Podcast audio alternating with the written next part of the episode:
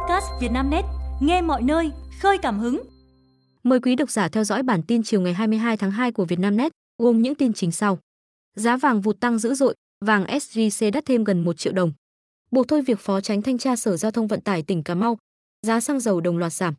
Di lý bà Trương Mỹ Lan và 80 bị cáo vào thành phố Hồ Chí Minh để xét xử. Giá vàng hôm nay vụt tăng dữ dội, vàng SJC đắt thêm gần 1 triệu một lượng. Giá vàng hôm nay ngày 22 tháng 2, trong nước vàng miếng SJC đến chiều tăng dữ dội, thêm 800.000 đồng, đẩy giá vàng lên 78,7 triệu đồng một lượng. Trên thế giới, giá vàng giảm nhẹ do chịu áp lực bán ra sau 4 phiên tăng.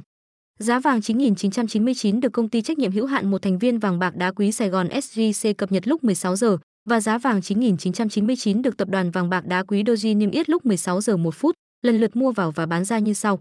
SJC Hà Nội 76 triệu 500 nghìn đồng và 78 triệu 720 nghìn đồng một lượng. SJC Thành phố Hồ Chí Minh 76 triệu 500 nghìn đồng và 78 triệu 700 nghìn đồng một lượng.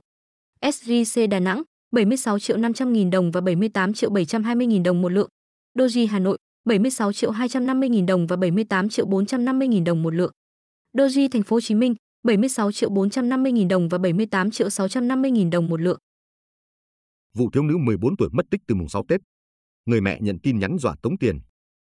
Trưa ngày 22 tháng 2, Công an quận Hà Đông, Hà Nội cho biết đã phối hợp cùng phòng cảnh sát hình sự công an thành phố Hà Nội xác minh, làm rõ sự thật vụ thiếu nữ sinh năm 2010 được gia đình trình báo mất tích từ mùng 6 Tết. Theo đó, vào ngày 21 tháng 2, trên một số trang mạng xã hội và cơ quan báo chí đăng tải thông tin với nội dung ngày 15 tháng 2, cháu Nguyễn Thị Quỳnh Trang ở Vạn Phúc, Hà Đông, Hà Nội đi xe khách từ quê ở Thanh Liêm, Hà Nam đến bến xe Ráp Bắt để về nhà, nhưng đến nay gia đình không liên lạc được. Ngay sau đó, Công an quận Hà Đông đã mời gia đình cháu Nguyễn Thị Quỳnh Trang đến làm việc để làm rõ nội dung phản ánh. Chiều ngày 21 tháng 2, điện thoại của bà Đinh Thị Toan, sinh năm 1982, quê quán Thái Bình, mẹ đẻ cháu Trang, nhận được tin nhắn đe dọa tống tiền của người lạ với nội dung gia đình muốn em Trang bình yên trở về nhà thì chuyển vào tài khoản PVcombank 200 triệu đồng, nếu không chuyển hay báo công an thì gia đình tìm thấy em Trang trong thùng xốp. Ngay sau khi nhận thông tin, Công an quận Hà Đông đã báo cáo ban giám đốc Công an thành phố Hà Nội xin ý kiến chỉ đạo, phối hợp với phòng cảnh sát hình sự tập trung lực lượng nhanh chóng triển khai xác minh, làm rõ vụ việc. Đến 22 giờ ngày 21 tháng 2, Công an quận Hà Đông và phòng cảnh sát hình sự đã tìm thấy cháu Trang đang ở nhà trọ cùng bạn tại xã Liên Ninh, Thanh Trì, Hà Nội. Cháu Trang từng trình đã bỏ học, sống với mẹ và em cùng mẹ khác cha ở phường Vạn Phúc, Hà Đông. Quay lại diễn biến vụ việc, công an xác định vào ngày 7 tháng 2, chị Toan chở cháu Trang ra bến xe nước ngầm Hà Nội để đi xe khách về quê ngoại ăn Tết tại xã Thanh Tân, Thanh Liêm, Hà Nam. Sau khi ăn Tết cùng gia đình, đến khoảng 13 giờ 30 phút ngày 15 tháng 2, cháu Trang đi xe khách một mình để về nhà. Khi đến bến xe Ráp bắt cháu Trang không về nhà, không liên lạc với gia đình, mà tự ý đến nhà bạn gái là bạn quen qua mạng xã hội tại xã Liên Ninh, huyện Thanh Trì, Hà Nội, tiếp đó đến ở cùng bạn tại Phú Diễn, Bắc Từ Liêm, Hà Nội. Do đi chơi không có tiền, nên cháu Trang bán chiếc điện thoại di động được 500.000 đồng để ăn tiêu cùng bạn. Lãnh đạo công an quận Hà Đông nhấn mạnh, qua sự việc này, các bậc cha mẹ cần nâng cao trách nhiệm trong việc quản lý, giáo dục con em, người thân, tránh việc để các em tự đi chơi mà không có người lớn đi cùng. Buộc thôi việc Phó Tránh Thanh tra Sở Giao thông Vận tải tỉnh Cà Mau. Ngày 22 tháng 2, theo nguồn tin của phóng viên Vietnamnet, lãnh đạo Sở Giao thông Vận tải tỉnh Cà Mau đã có quyết định kỷ luật bằng hình thức buộc thôi việc. Đối với ông Đoàn Hoàng Thoại, Phó Tránh Thanh tra Sở này, vì sử dụng bằng tốt nghiệp trung học phổ thông không hợp pháp. Ông Thoại đã vi phạm quy định tại Nghị định số 112/2020 và được sửa đổi, bổ sung tại Nghị định số 71/2023 ngày 20 tháng 9 năm 2023 của Chính phủ. Sử dụng văn bằng, chứng chỉ, giấy chứng nhận, xác nhận giả hoặc không hợp pháp để được tuyển dụng vào cơ quan, tổ chức, đơn vị.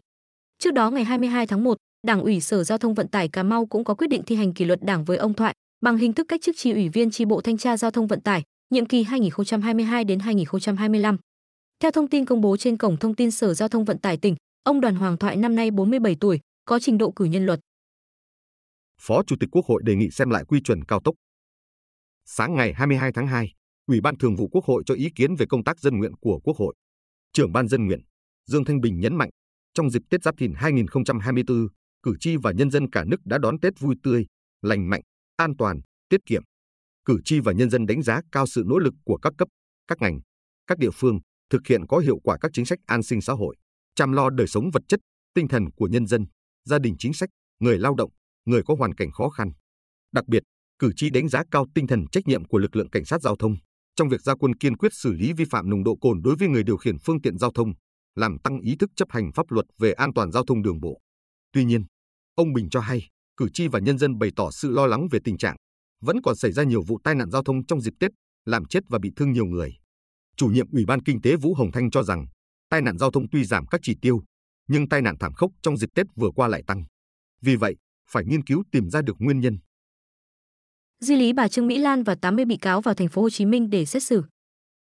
Nguồn tin của Vietnamnet xác nhận, tính đến ngày 22 tháng 2, lực lượng cảnh sát hỗ trợ tư pháp đã hoàn tất quá trình di lý bà Trương Mỹ Lan, chủ tịch tập đoàn Vạn Thịnh Phát và 80 bị cáo khác từ các trại tạm giam ở các tỉnh phía Bắc vào thành phố Hồ Chí Minh. Việc này nhằm chuẩn bị cho phiên xét xử của Tòa án nhân dân thành phố diễn ra vào đầu tháng 3.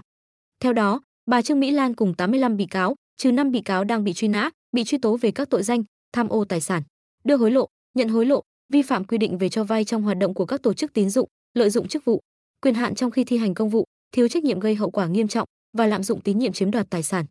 Từ khi bị khởi tố, các bị can trong vụ án trên bị tạm giam tại các trại tạm giam của Bộ Công an, Bộ Quốc phòng và công an các tỉnh thành phía Bắc.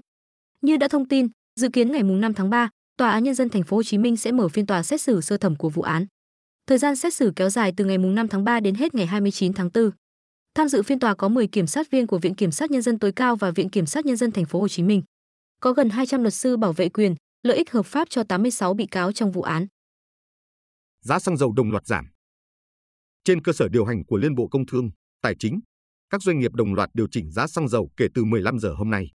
Theo đó, giá xăng E5 giảm 360 đồng một lít, giá bán là 22.470 đồng một ít. Giá xăng RON95 giảm 320 đồng một lít, giá bán là 23.590 đồng một lít.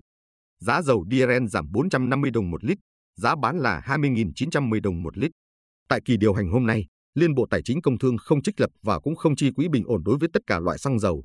Liên quan đến quỹ bình ổn giá xăng dầu, Bộ Công Thương vừa có văn bản gửi công ty trách nhiệm hữu hạn thương mại vận tải và du lịch xuyên Việt Oil nhằm đôn đốc nộp số dư quỹ bình ổn giá xăng dầu vào ngân sách nhà nước. Theo Bộ Công Thương, ngày 31 tháng 1, cơ quan này đã nhận được công văn của Cục Quản lý giá, Bộ Tài chính gửi công ty xuyên Việt Oil về việc báo cáo chuyển nộp số dư quỹ bình ổn giá xăng dầu vào ngân sách. Cục Quản lý giá đã nhiều lần gửi văn bản yêu cầu xuyên Việt Oil chuyển nộp toàn bộ số dư quỹ bình ổn giá xăng dầu tại doanh nghiệp và ngân sách nhà nước, đồng thời gửi bản sao chứng từ nộp tiền về Bộ Tài chính, Bộ Công Thương theo quy định. Nhưng đến ngày 19 tháng 2, cơ quan chức năng không nhận được phản hồi từ đơn vị này. Hai nữ cử nhân viết đơn tình nguyện nhập ngũ, gây sốt mạng. Hai cử nhân, Nguyễn Thái Hạnh Nguyên và Vũ Thị Thùy Nhi, cùng sinh năm 2001 và trú tại phường Đống Đa, thành phố Pleiku, đang gây sốt mạng xã hội khi viết đơn tình nguyện tham gia quân ngũ. Sau khi hoàn thành các thủ tục theo quy định, sáng ngày 20 tháng 2, Ban chỉ huy quân sự phường Đống Đa đã trao lệnh gọi nhập ngũ cho hai nữ công dân.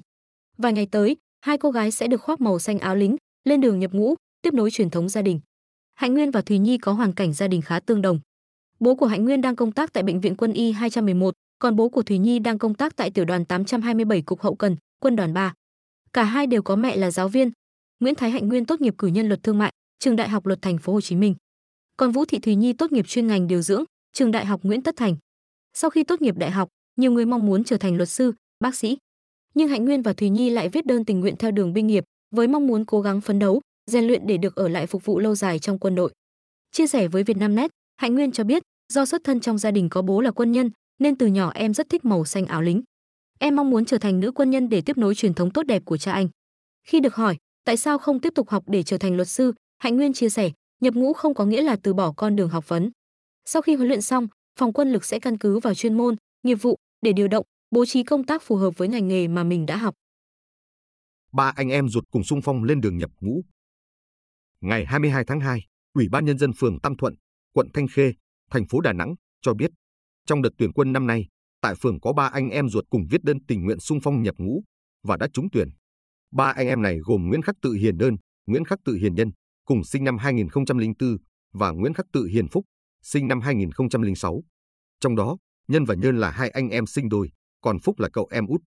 Chia sẻ với Vietnamnet, Hiền Nhân cho biết, ba anh em cùng sung phong lên đường nhập ngũ để thực hiện trách nhiệm của tuổi trẻ, với mong muốn được đóng góp một phần công sức vào công cuộc xây dựng và bảo vệ Tổ quốc. Đồng thời, phấn đấu rèn luyện tốt để có cơ hội được đứng vào hàng ngũ quân đội nhân dân Việt Nam. Ngày biết tin trúng tuyển, cả ba anh em rất vui, nhưng cũng có phần lo vì bà ngoại đã lớn tuổi, phải sống một mình. Gia đình anh em Hiền Nhơn có điều kiện khó khăn.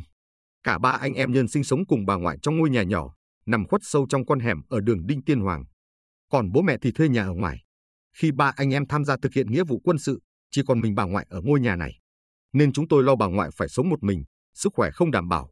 Biết tin anh em tôi cùng chúng tuyển nghĩa vụ, bà đã động viên rất nhiều và chúng tôi hoàn thành tốt mọi nhiệm vụ. Đó cũng là món quà để bà yên tâm hơn. Hiền Nhân chia sẻ. Tình hình hiện tại của hàng chục công nhân nhập viện do khó thở lúc làm việc.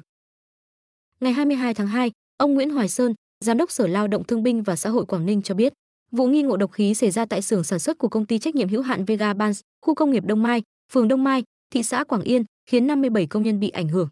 Ngay sau khi tiếp nhận sự việc, Sở Lao động Thương binh và Xã hội Quảng Ninh đã cử lực lượng tới kiểm tra và làm việc với công ty này.